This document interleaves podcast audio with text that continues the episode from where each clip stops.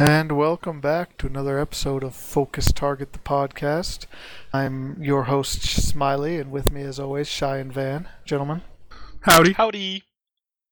today we're gonna, as promised, get away from talking about games that are out there and game reviews, and talk a little bit more about the inside gaming, so to speak. Uh, and, and we want to talk a little bit about the way that game mechanics have cross-pollinated across a number of different uh, video game genres.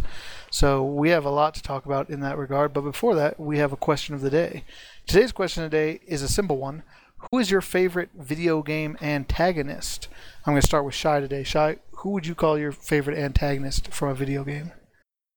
Uh, I mean, I don't know. This was a really tough one actually because we're not really like. It seems like we're not really talking about like who's your favorite boss. You know, it's not like game mechanics. It's almost like personality. I feel like. Yeah, And uh, story and character wise, for sure. yeah, I mean, and so I don't know. Like just a recent example, and it's a game I haven't beat yet, but I feel like I've played enough to kind of get a feel for this character. Is uh, I'd have to say maybe Pagan Min from uh, from Nice. Far Cry Four, just because he's a guy. Now- that, yeah, sorry. Guys, a question: Is there always a train sound in the background when his name is mentioned? Because that'd be pretty cool. yeah, no, that's uh, that is uh, that is uh, an effect that happens. So uh, I better not mention his name again because it Better probably won't not, happen yeah, again. sounds Um, like a bad omen. But uh, no, um, I think uh, he's just kind of like this guy that you hate, but he's also very flamboyant and uh, very um, just very outgoing and just he's the he like is very. He's a megalomaniac and like kind of you know absorbing his own power, almost like he doesn't realize just how bad of a guy he is. Like he's having fun with it, and so just it's he's kind of a fun guy to interact with in the game, just because of how lighthearted he can be at times, even though he's just you know despicable as well. Just one one of those kind of villain characters like that. Uh, all right, a good choice. What about you, Van? Well, I hope I'm not taking anybody's from yesterday because I know this was mentioned briefly when we started talking about this, but I, I would have to go with uh, Handsome Jack, specifically Borderlands 2 Handsome Jack. And the only reason is because I really didn't play Borderlands 1 all the way through. Uh, he he wasn't in it. Oh, are you sure at all? He made his debut in Borderlands 2. Oh, far as I well, know. I think he's in the pre-sequel, right? I think they He's in the- he's in the him. You can actually pre-sequel, Yeah. but that- as him. That that's yeah, in that's about him, I think. Right, and he's not necessarily well. I I don't want to spoil it for anybody. Well, I guess statute of limitations. He's not necessarily evil in the pre-sequel either. But um, yeah, handsome Jack. Um, just his his wit and humor. It's dark, super dark humor, while also being, I would say, um, flamboyant as well. Kind of. He he reminds me of a slightly more aggressive, narcissistic Pagan Min. But similar qualities where they're they make fun jokes about killing people, which typically isn't funny, but the way they say it is absolutely hilarious. And um, all I have to say is butt stallion, a horse made of diamonds. All right. That was uh, one of his horses. So I'm gonna take I'm gonna take a second to plug one of my favorite um, YouTube channels, and that is a, a place called Game Theory. And if you like Handsome Jack, um, you ought to check out the game theory that they did about Handsome Jack, where they tried to decide whether or not he was really the hero or the villain of the Borderlands series. Um, it's got some compelling stuff, and, and I feel like those game theory um, videos are always really interesting to watch. So Well, if you sure, want a little even the- extra extra stuff, Quote unquote good people are still vault hunters as well, and you don't know who they're vault hunting for. Whether it's Sure. you know, does that make them better than than handsome Jack and the vault hunter who has a little bit more power and an entire army behind him? uh, yeah, so check out the video if you wanna if you if you wanna see it. I think uh, there's there's definitely some gray area there, but uh, yeah, he's he's a funny he's a funny character for sure. Um, my my favorite antagonist is is a little bit different from your guys. You guys both kind of seem to pick guys who were um, maybe bad guys, but were pretty funny. Um, mine wasn't really very funny, but he he was very effective, um, and it was Kefka who was the the final boss Hmm. from Final Fantasy VI. And there were a couple things about Kefka that I found really compelling. One was, and again we're going to spoiler territory, so if you're on your way working through Final Fantasy VI, you know maybe maybe fast forward 15 seconds. But uh, Kefka succeeds in destroying the world in Final Fantasy VI, so he he wins for a large portion of that game, and and that's pretty cool. And while that kind of thing maybe has happened in games more recently, in my experience as a child, it was the first time that I ever felt like evil had truly triumphed in a game. Um, secondarily, he was a crazy clown. and like clowns can be kind of scary in the first place. Like if you've ever seen the, the movie or read the book It by Stephen King, like there's there's some fucking creepy clowns out there, man. And so he was he was always just kind of deranged, and and finally, um, what was really interesting is just like how chaotic he was. That he you know he originally worked for the evil empire, who was kind of bad in a familiar way, where they want power and control and and all the things that the typical bad guys want. But he turned on them like it didn't even matter. Like he just wanted to watch the world burn. Um, I, I wonder sometimes if the Joker's character from Batman uh, The Dark Knight was maybe inspired a little bit by Kefka because I remember when I watched that movie that the Joker in that movie reminded me a lot of the way Kefka behaved. But he was you, he was he was crazy. Hmm, do you think that if Sephiroth wasn't XXX Sephiroth XXX and in every single MMO name and splashed around so much that that would have made this list? Like, do you think Sephiroth is discounted Like, he because was- he's popular yeah, he was, over right, popular? And if you said Sephiroth, like, would your opinion be somewhat diminished?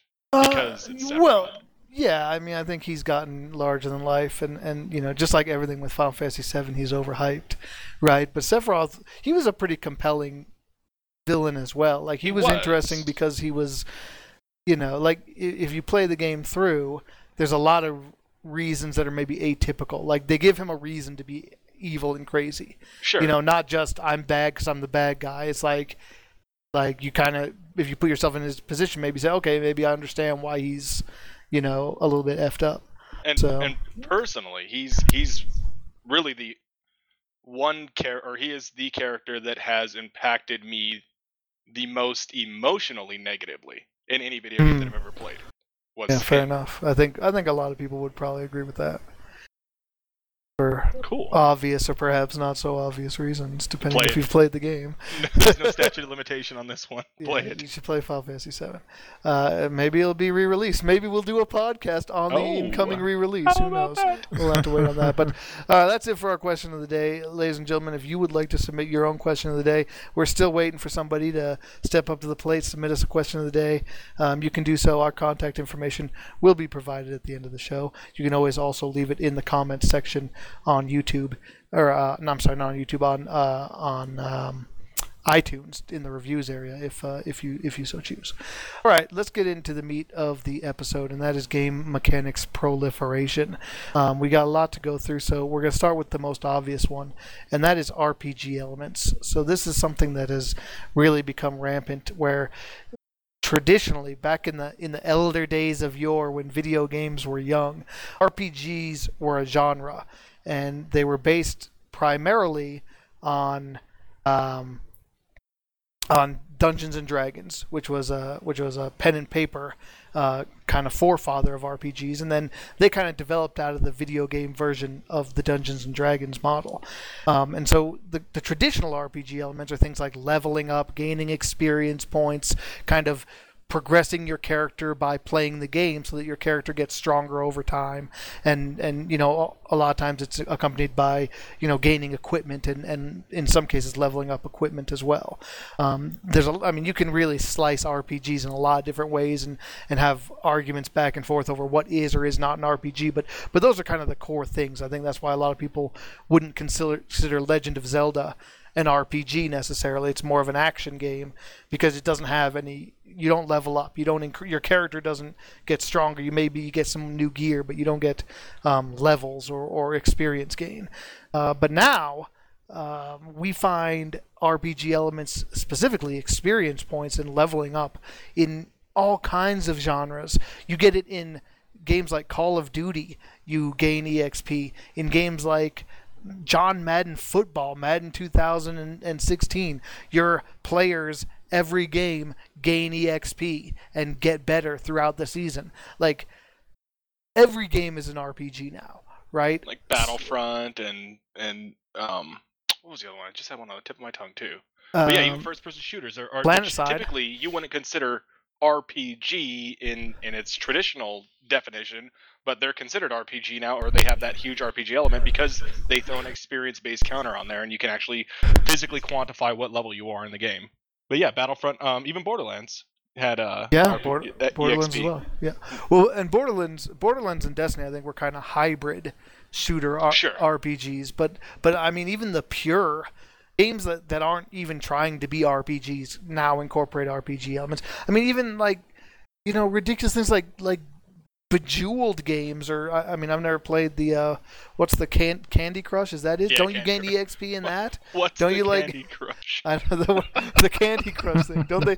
Don't they play that on the Facebooks? I don't, I don't know, but I mean, you, you can find it everywhere. Remember, so the, so the question is, I mean, the way we're going to approach this in this podcast is: is it a good thing or a bad thing? Do you like that your shooters gain EXP and that you level up your guns and you level up your football players and you level up your Candy Crushes and and every everything under the sun? Or like, do you think that it's gone too far, or is it you know RPGs have a good thing going and, and leveling is is fun and cool? Like, why not spread it out to everything? Shy, let's start with you. What what's your opinion on on the proliferation of RPG elements to every other genre in known video gaming? I, I think that I think that in a lot of cases it is good. I remember the first time I think I ever saw it, like the cross that cross pollination. I think was in when uh, I think it was in Modern Warfare when Call of Duty you know first started kind of the modern era of shooters and all of a sudden it was like wow i can keep playing and unlock like parts of a gun you know unlock sights and and you know stocks and new guns. And you know it kind of gave me a reason to keep playing. I, you know i just i think before that in college i'd played like halo where like you just entered a map and there were just weapon spawns right? And then you go to that point and you know you can get a weapon. And like the fact that you could actually like choose what weapons you go into a game with and actually like the longer you play the better weapons you're going to have i think it i don't know i think it, there's bonuses where where it kind of like it gives you um, an incentive to play it re- kind of rewards you for playing and um I think I, I don't know. I, I do like RPG elements in games to a certain extent. I mean, that, that's the real benefit, right? Like, it takes what used to be something where you would get better at the game by playing it. Now, it's not just because you get better from, like, you get better, but your characters get better too, right? Like, playing the game not only makes you better at it from the time you spend on it and the and the dexterous skill you use in, in getting familiar with the game, but you're also getting a quanti- as Vance said, a quantifiable increase to your either your characters or your weapons or some form that, that that playing more gives you an advantage in the game as well as personally. What Yeah. about you, Van? Oh, go ahead, Dave. You have something else, shy before I cut you No, off. no, that was just agreeing. No, that that's actually perfect. That's what I wanted to talk about. Also, I I do agree with Shy that it's not necessarily a bad thing that there are RPG elements inside shooters. I absolutely love that as well. That you know, if you play a um, supply, you know, or a support class uh, in a shooter, for example, I'll use Battle uh, Battlefield. If you're a support class in Battlefield, typically it's all about ammunition, heavy machine guns, all that fun stuff. But the more you play that specific class, the more you get to unlock support things, such as uh, drones or you know other other things that somebody else who has never touched support can use. So it, uh, it it's like that carrot that has to be present in really any games now because we all have ADD or adult. Is that is that the adult one or is that the child one? Adult ADD. Anyways, we're all old and we have ADD. ADD. SMAs, SMDs. We'll get there.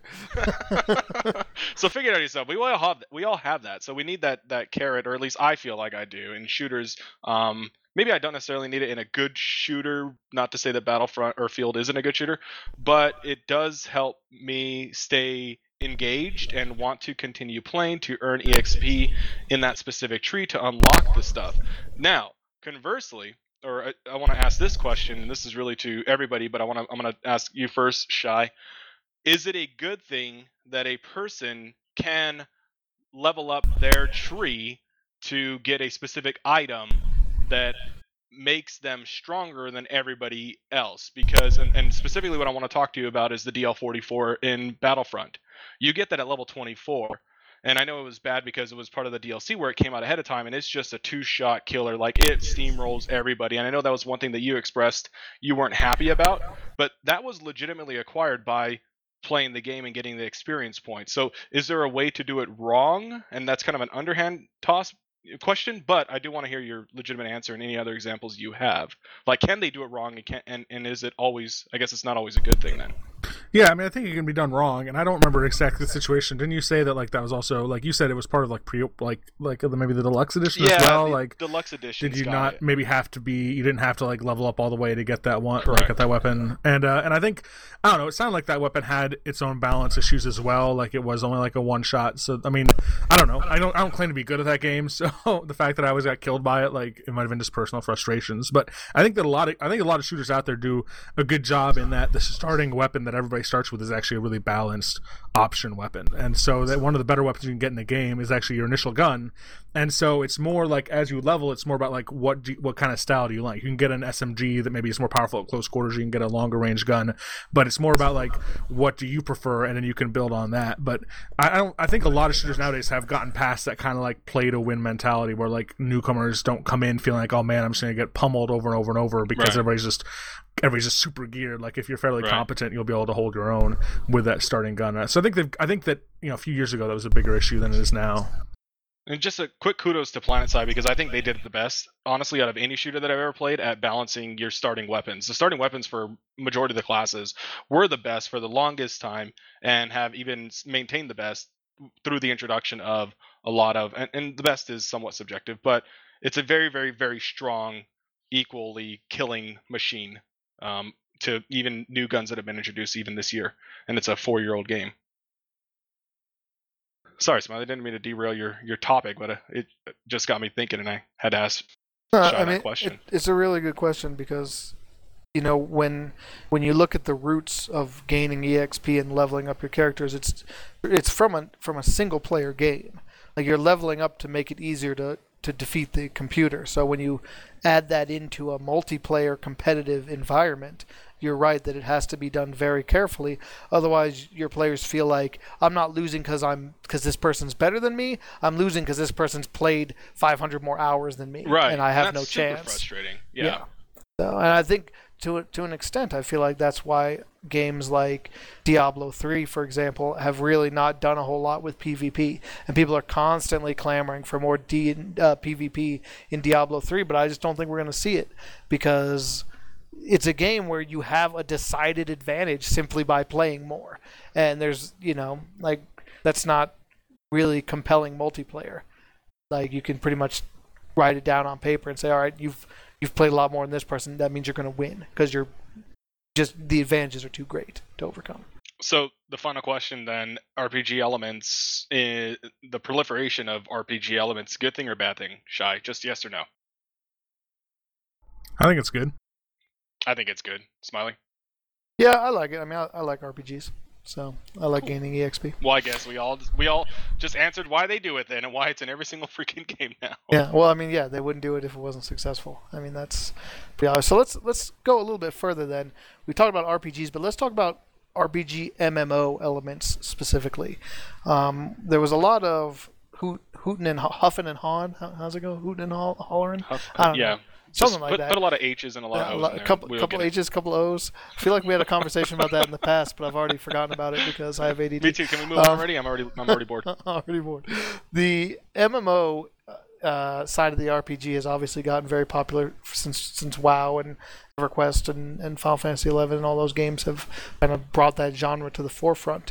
And so now a lot of other non RPG um, games are trying to get into the get into the MMO scene because uh, you know these companies have found that for one that's a good way to make money, but two like people like feeling like they're part of something larger than themselves. They like playing a game that they feel like there's an active world that other people are involved in.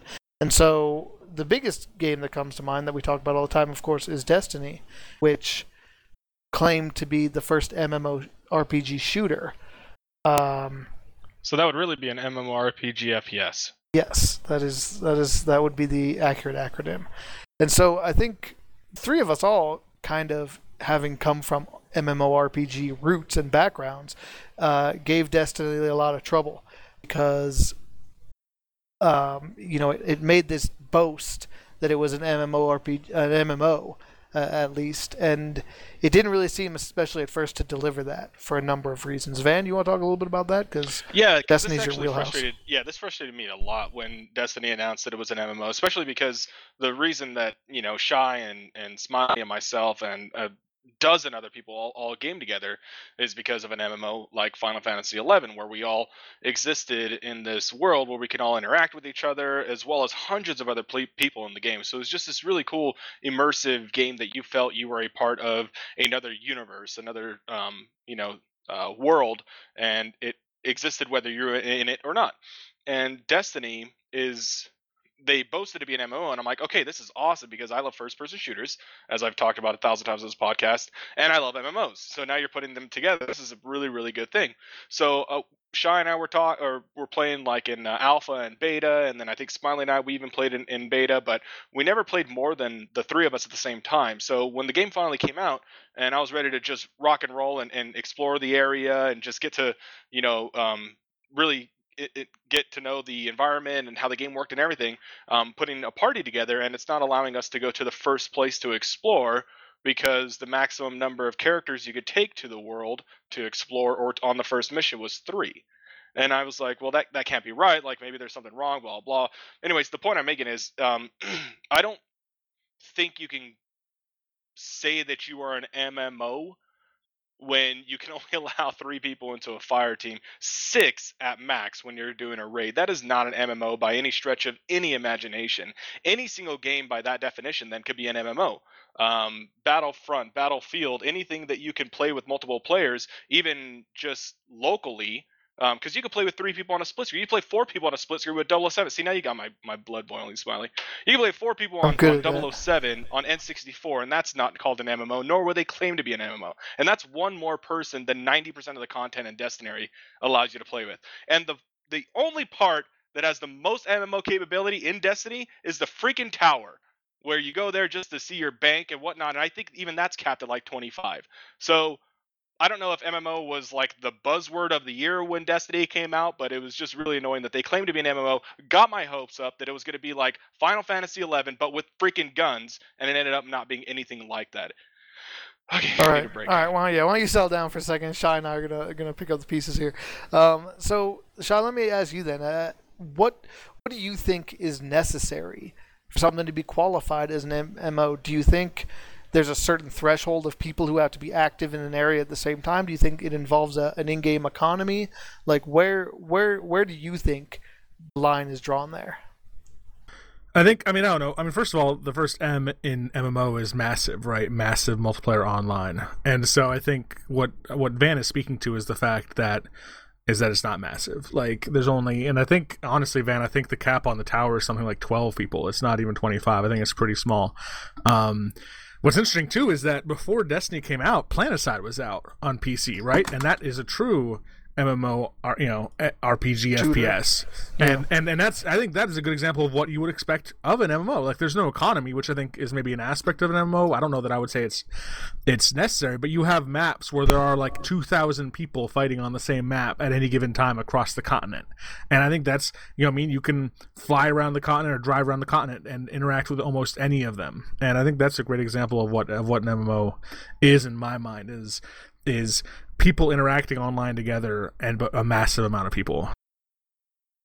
So, I, I am just th- I'm just thinking about this. Uh, so, forgive me for going a little bit off brand, but I think about a game like Final Fantasy 14, and like it almost seems like it's moving away from the massive part because yeah there's a huge like everybody's playing on the same server and there's places where you can run into everything but but most of the content in that game is instanced very like anything relevant that you do is done in either a four man or an eight man party in its own area without any outside interference I mean, there was 24 man content, and there were fates where you would see hundreds of people yeah. at a time. Like, I've, I honestly, with playing 14, I never felt like I was seeing significantly less people than I ever saw in like a game like 11, basically. Yeah.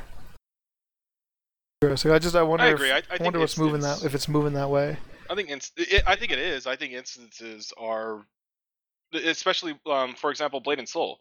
Blade and uh, we've been playing a lot of it. Um, Shy myself and a few other people, um, and it has the MMO element when you're in the cities or even when you're just right outside the cities, like doing some of the side quests and stuff.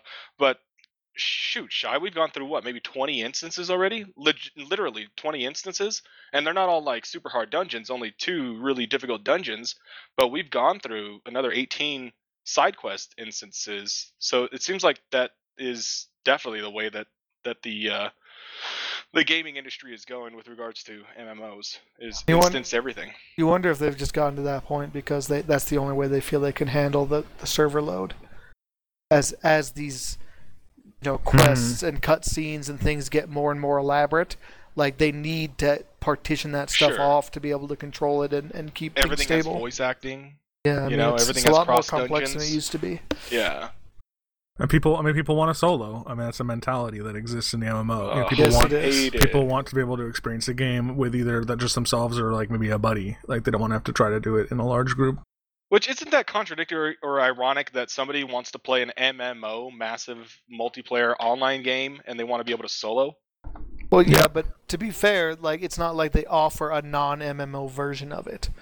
Like I'd play a single player version of like I, I always said that I felt Star Wars the old Knights of the old Yeah. not Knights but the old Republic Yeah. The MMO would have been a much better single player game. If they would have just made that like a single player RPG like in the line of Knights of the Old Republic, I thought it would have been so good. But as an MMO, it just didn't do it for me. Like the fights were too long and boring. It was not my kind of MMO. And and the problem was it had such great voice acting and cutscenes, but when you're trying to be on Mumble or Ventrilo with a bunch of buddies and also listening to cutscenes, like that's just a struggle. You know, you you either end up missing the Oh, story sure. or missing Yeah. the conversation with your friends. So Yeah, exactly. And Um, just go to a different channel. you know, so that's that's the question, and so I guess that comes down to the ultimate question that we're asking for each of these: is that they try to MMOize everything a good thing, or is it not? Would it be better if they just said, "Hey, this isn't an MMO. Uh, this is just a single player game," or you know, a, a you know, two players at max. You know, deal with it. What do you think? Let's start with uh, let's start with Shy this time. I think I start with Van last time. I think I always start with Van, even though I don't always start with Van. I always think I start with Van. So we're starting Yeah, you've been starting with me a lot this episode, but and I know Yeah. you're probably looking for a yes no answer, but I think as an example, I think like if we were to say would Destiny be better without the tower and without you know non party members in the open world, it might be. That's something we've talked about before. I I think, think it you know, I mean, would I think be. I think it could be. So that might be a better just strict multiplayer game and not a massive multiplayer online game. Um, you know, mean, it's, it's tough yeah. to tell, but I don't I don't. So I would say I don't think it is better to just that they add MMO mode everything. I think that in some cases it's it's better to not have that. What about you, Van?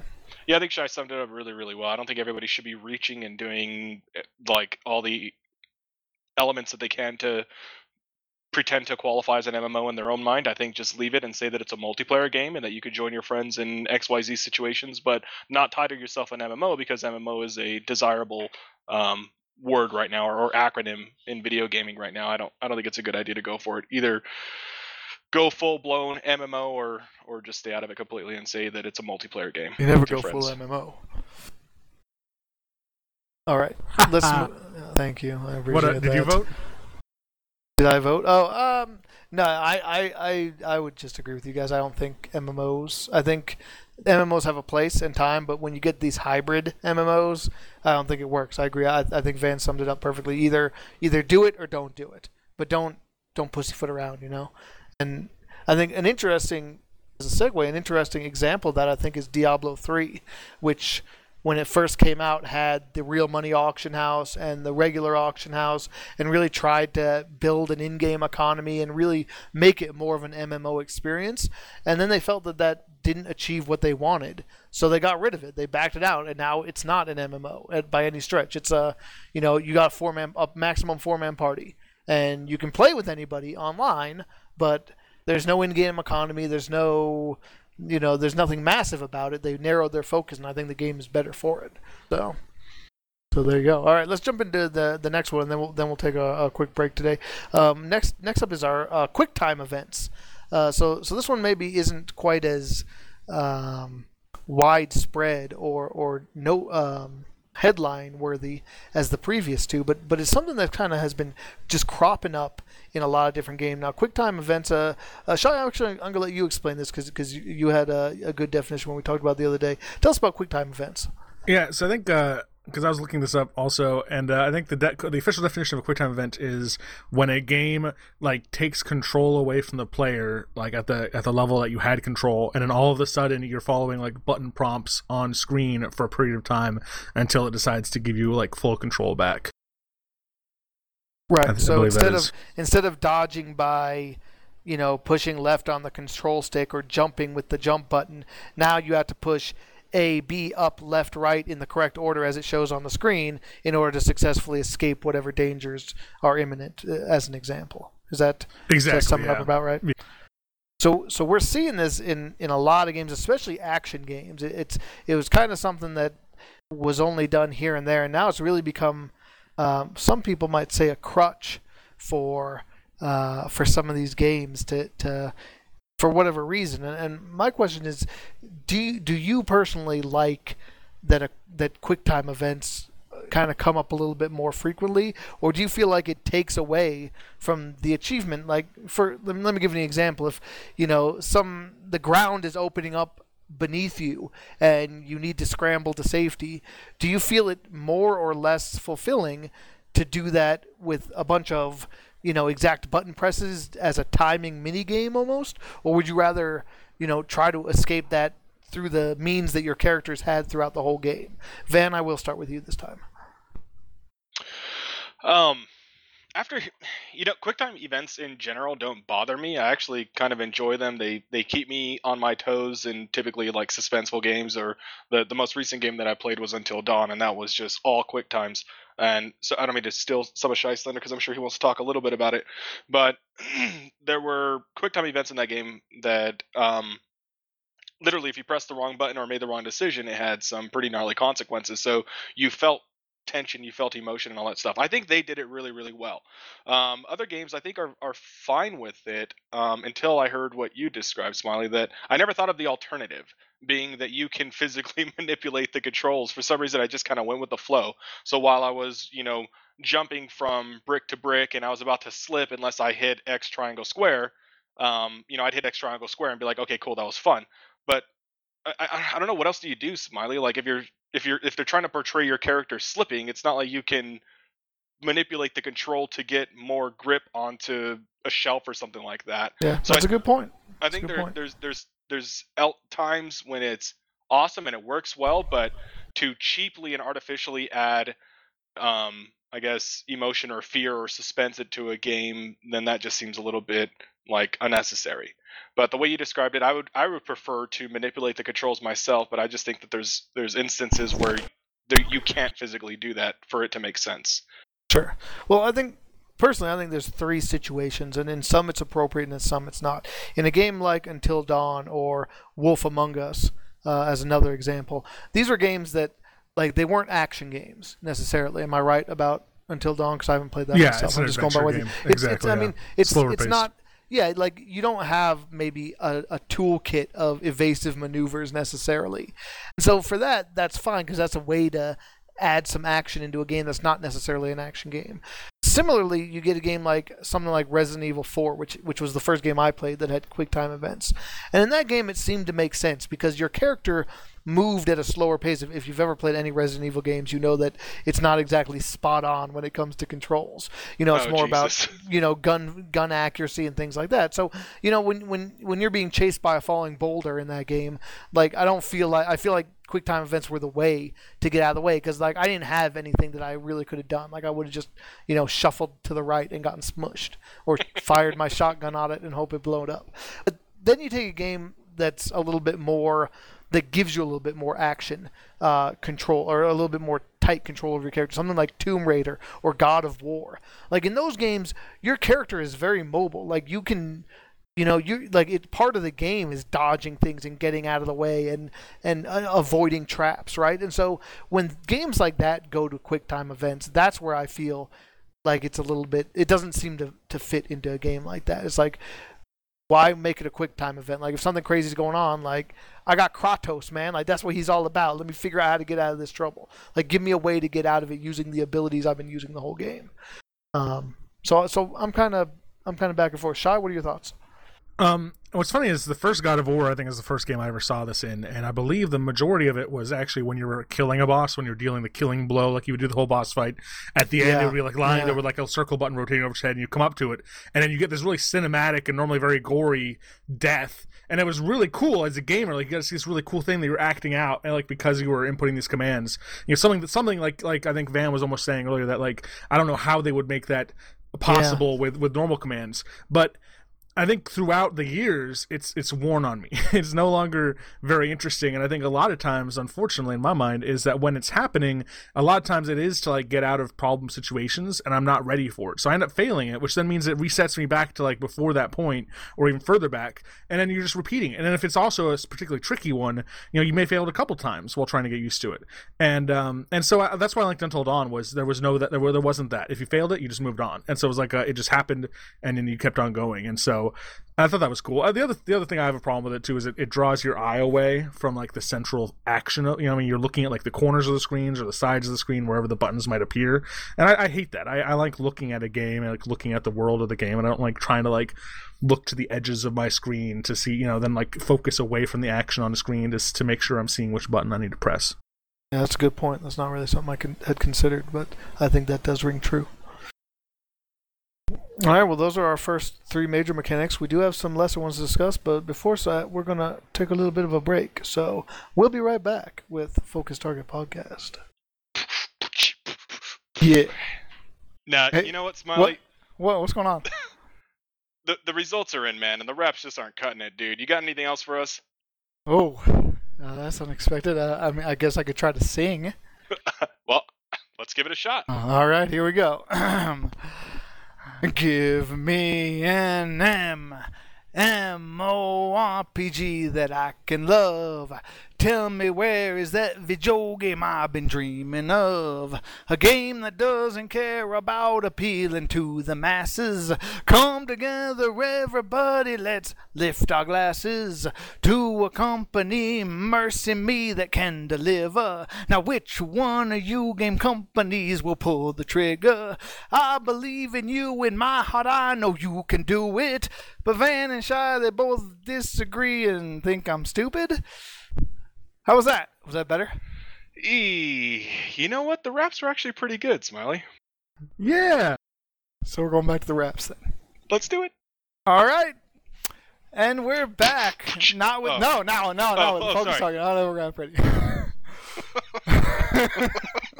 sorry, that was kind of misleading. But it does bring up a question. If you listen to the, if you could stand to listen to the words of the song that I just sang, it was about the idea of uh, uh, the MMO RPG that I would like to see built. And so I kind of put words in your guys' mouth in order to make a good rhyme there. But do you think this is completely off target from what we're talking about that they will ever make an MMO RPG that's different from the current the current type? Like, will they ever break away from like the WoW mold of MMOs? Who is My they? contract states that I'm not allowed to answer any unpredetermined questions. you do not have a contract. That's true. You get me really cheap. I don't even have an agent. Um, no, I think they have. I mean, when you say like of the current RPG elements, there's just way too many of them to go away from. I think you're always going to need. I don't think there's a blanket answer. Sorry, Smiley. I, I, I think it will stay mostly the same. I mean, think of D and D. How long has D and D been out? And we still use elements from from Dungeons and Dragons in video games nowadays. It's you know, it's survived 30, 40 years already.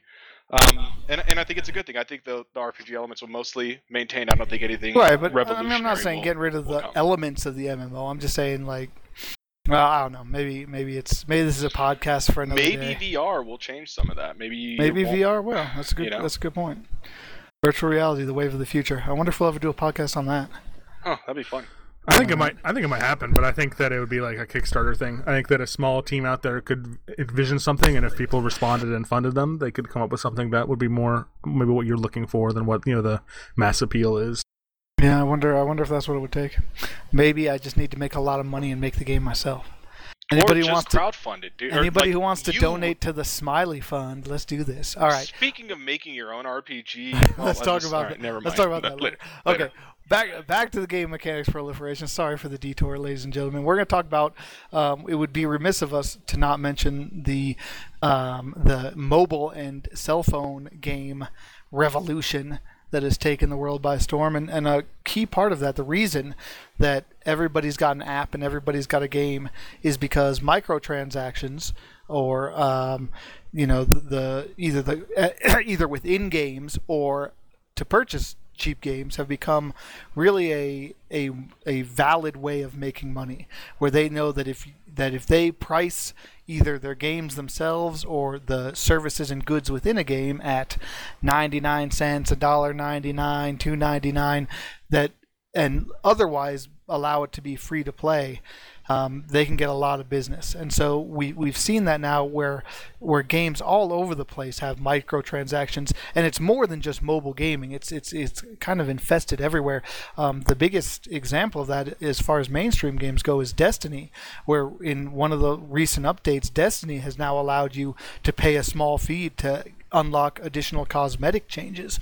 I think we see that in a lot of even paid R- MMORPGs like Final Fantasy 14, they have they now have a cash shop that allows you to again not do a whole lot of in-game you know you can't buy your victory but you can you know purchase cosmetic changes or, or, or outfits or things like that.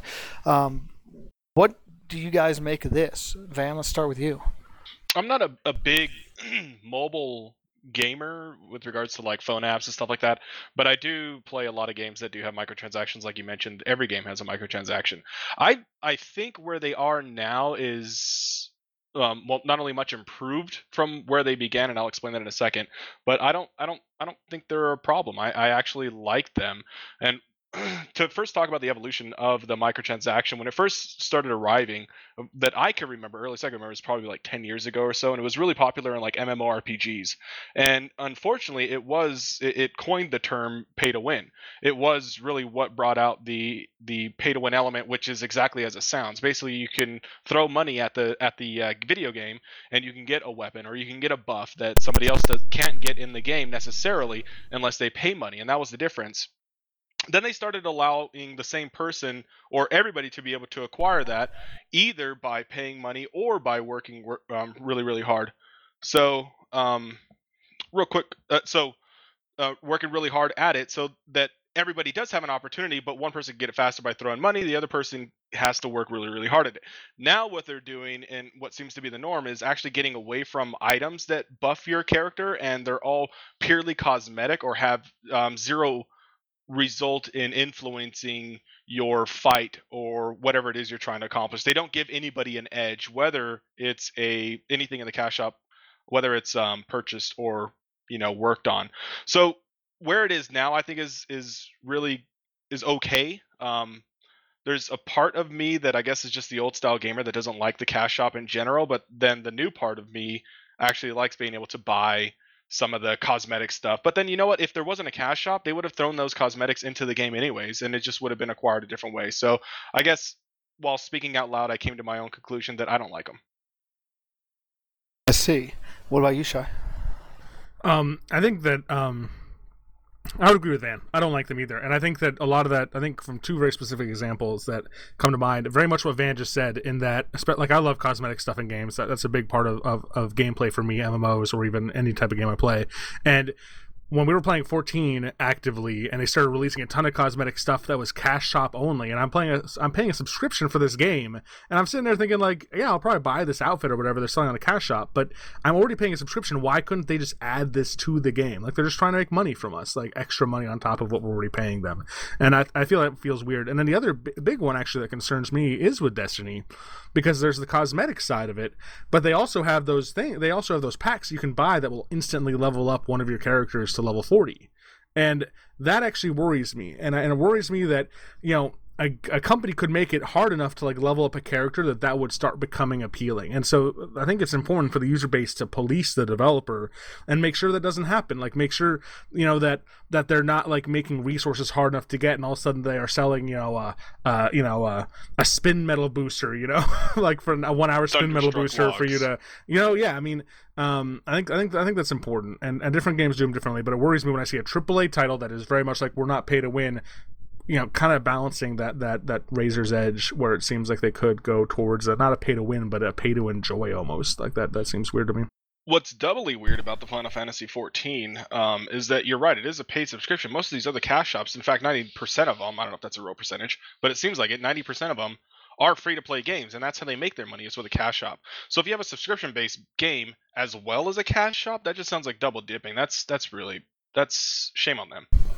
And I want to get into a little bit about what Shy was saying about about the community policing the game the game developers. But before I do that, I want to jump actually into our next topic because I think it ties in very very well, and that is um, the the random nature of some of these these games. So so a lot of the games, especially cell phone games, a lot of the popular games um, now have uh, what's considered a gacha element, which is um, it comes from a Japanese term, which is gachapon, which you may recognize uh, from your childhood. Uh, do you guys remember those little um, those little machines that were in stores and stuff where you put in a quarter and you turn it and it drops out a little bubble and inside the bubble was something random? I still buy those, dude. yeah, Yeah. man. Like the So- football sticker teams yeah, and stuff like that. Yeah. exactly. So that that's a that's a gachapon in, in Japan, and so the idea is that when you're purchasing something, you're not sure what you're going to get, and obviously, the, I, I don't know if they're the originators of this, but the the game that I always think of coming to mind immediately that made that infamous and, and cleaned up off of it was Magic the Gathering. Right, you don't generally, especially when when Magic the f- first came out, you didn't buy cards that you wanted. You bought booster packs and you hoped that the card that you wanted was in there. And a lot of times, you know, those booster packs didn't have anything good. And so that kind of goes right along hand in hand with with what Shy was just talking about, which is that a lot of these games now that have a, a cash shop or a are free to play with microtransactions. A lot of those microtransactions have a random element, uh, an element of of chance, where you're not just paying for something distinct, you're paying for the chance to get something. And in a lot of those cases, it seems like some of these companies are getting downright shady in the way that they're kind of you know luring people into into essentially gambling on these games right they're rolling the dice because they want to get a good item or they want to get a good outfit or whatever whatever it is they're selling.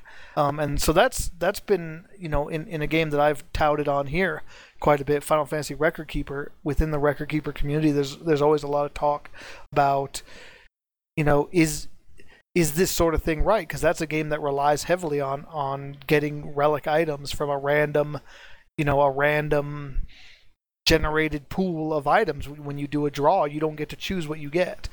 Um, and so i think not only is there um, pressure on the on the players of the games but to an extent the players of the game need to be protected too and so there's there's i, I saw a video recently on the internet um, another another uh, YouTube video streamer uh, that does a series called Extra Credits talked about this very thing. The idea that at some point, if if companies are play preying on people with some of these gambling games or some of these transactions, is there a is there like almost a legislative body that needs to get involved to protect people from being taken advantage of?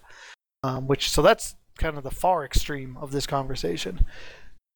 And I've talked for a long time. So I hate Gachapon. Dude, okay, one person who got bit by the gotcha bug really, really badly was last week. My friend bought his first set of magic cards.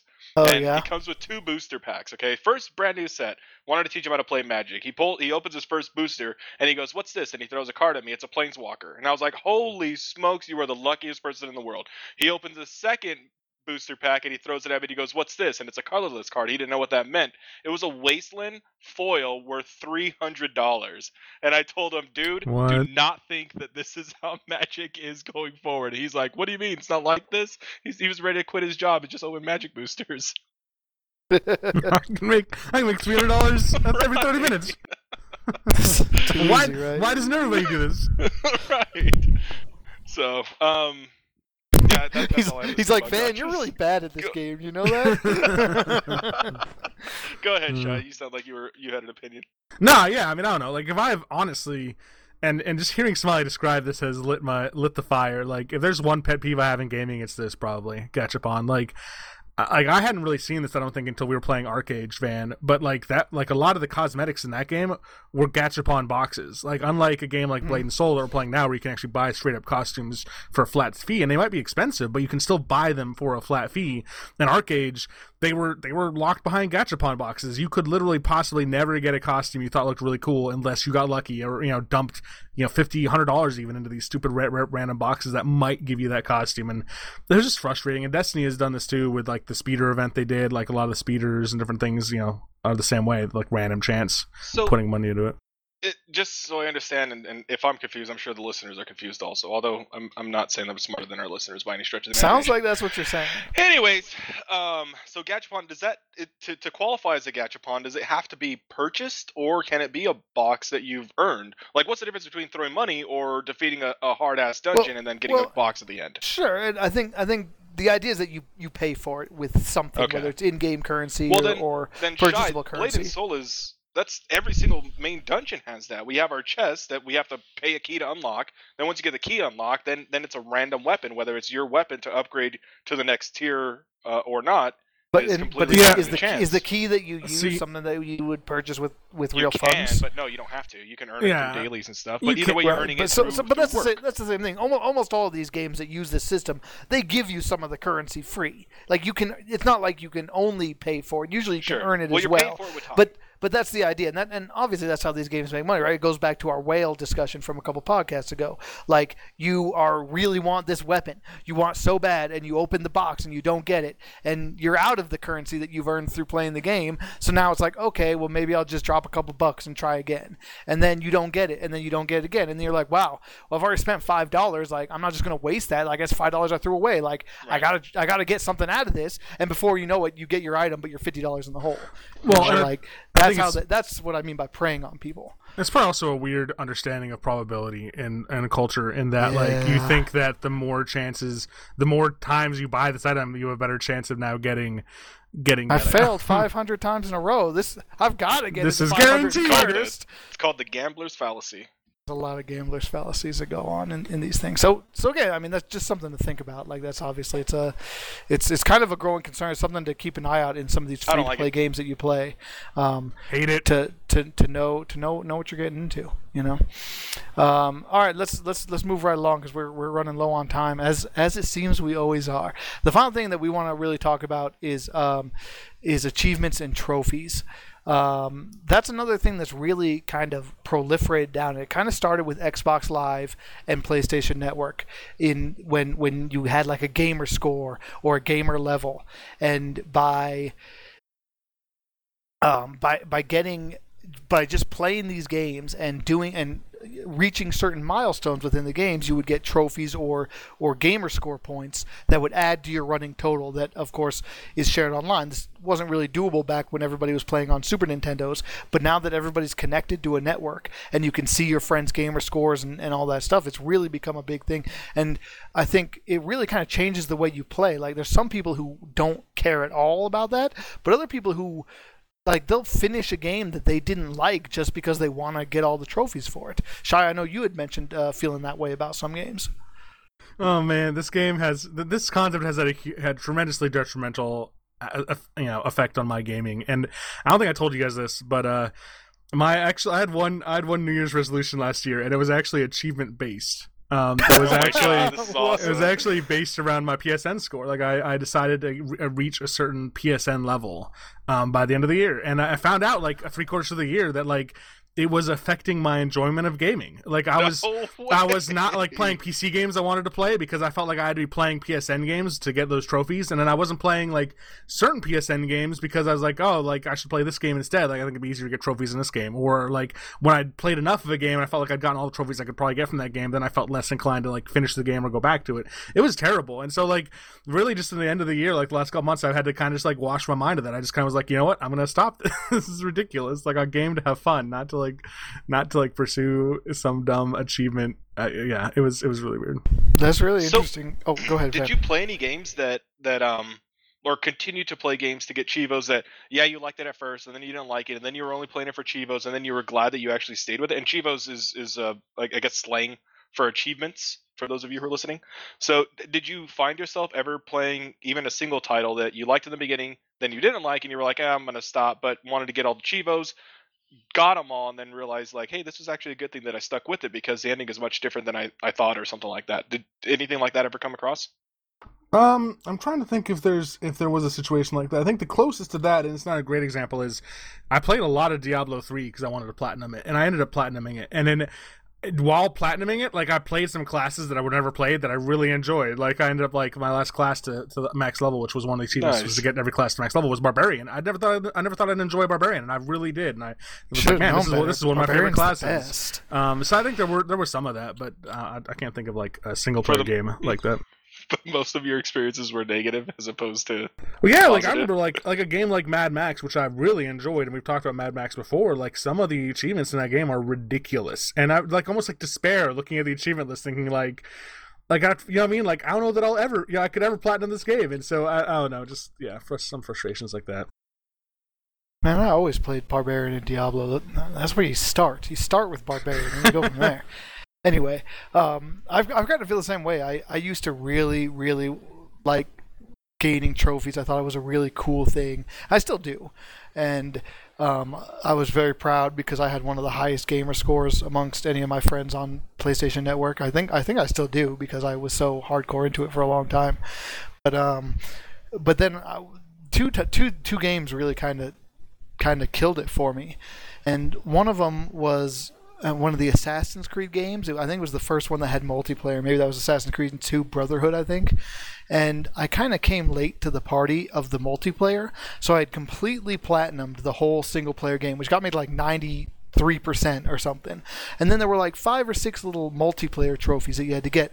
But the problem was the new Assassin's Creed had already come out because they release them every you know six months now and so nobody was playing the old game like there was there was nobody there and there, the servers were pretty much dead. They weren't even really supported anymore. Right so there was literally no way for me to get those trophies. And as a completionist seeing something sitting out there at 93% was unspeakably frustrating to me. Like i was so agitated by that. There was nothing I could do, and and finally, one of my like-minded friends and I got together and tried to boost it. Like we tried to get on a private thing and just do it ourselves, and, and we ended up spending a little time on it, and then being like, you know, this isn't worth it. This is stupid. And uh, so I kind of I kind of fell out of love with it there, and um, and then it was just cemented by my playthrough with of Final Fantasy X, where I was just spending hours and hours and hours grinding meaninglessly in that game, trying to achieve the trophy requirements. And then I was like, I eventually I just got to a point that I that I said, you know, I have better things to do with my time. Like I don't care. Like if I get a trophy for this, like what does that really mean? Like. Is that going to get me back the hours I'm spending just killing monsters? Bored, like, like this is this is this, like, what am I do? What am I really doing here? And so, I don't know. I, I still think that trophies and achievements are good, though. I like them. I think it's cool that they have them, and I think it gives you something to work for. It gives you some purpose in the game, and like you said, Shy, it maybe gives you a reason to do some stuff in the game that you would never have tried. Maybe try classes you wouldn't try, or or push yourself to do a harder difficulty level than you normally would be comfortable doing. But I, I no longer have the completionist attitude that I used to have, where where I had to get through all the the trophies. All right. Any any final thoughts on trophies or anything else, gentlemen, before we, we go into the spiel? No, I'm I'm indifferent when it comes to trophies. I don't I don't I don't go for them. But I'll tell you what, if I if I really really enjoy a game, odds are I'll have like you know seventy or eighty percent of the trophies done by the time I finish the game. Then I'll probably go back and revisit. Hey, which Clean ones it did up. I miss? Yeah, just to clean it up. But I I never go into a game thinking about trophies. You know, so I'm I'm that person that you talked about in the beginning where I'm just indifferent. So Hmm. don't mind if they have them. If they took it away, I wouldn't I wouldn't care. I'd still play the same exact games. Nice. See, tr- to me, trophies are a natural extension of the way I play, and that's why I got so into them because I like to com- fully complete games. I like to try to hundred percent a game. I, I agree, but typically there's that, that that element is in the game. Like there's an options or something, you know, if if it's about like if it's that task oriented like that. But I guess Sometimes, but Yeah. I think I mean I think a lot of times trophies have replaced that. But I mean there are also a lot of trophies that are as, as I think Shy was mentioning. There's like a lot of trophies that aren't anything to do with completion of the game, and they're just like ridiculous. You know, kill five enemies while jumping and using a fire spell and falling off a cliff Right, backwards sure. while somersaulting. sure. You know, like you know they they try to engineer these weird Yeah. situations that don't necessarily happen. So, Shy, any final thoughts?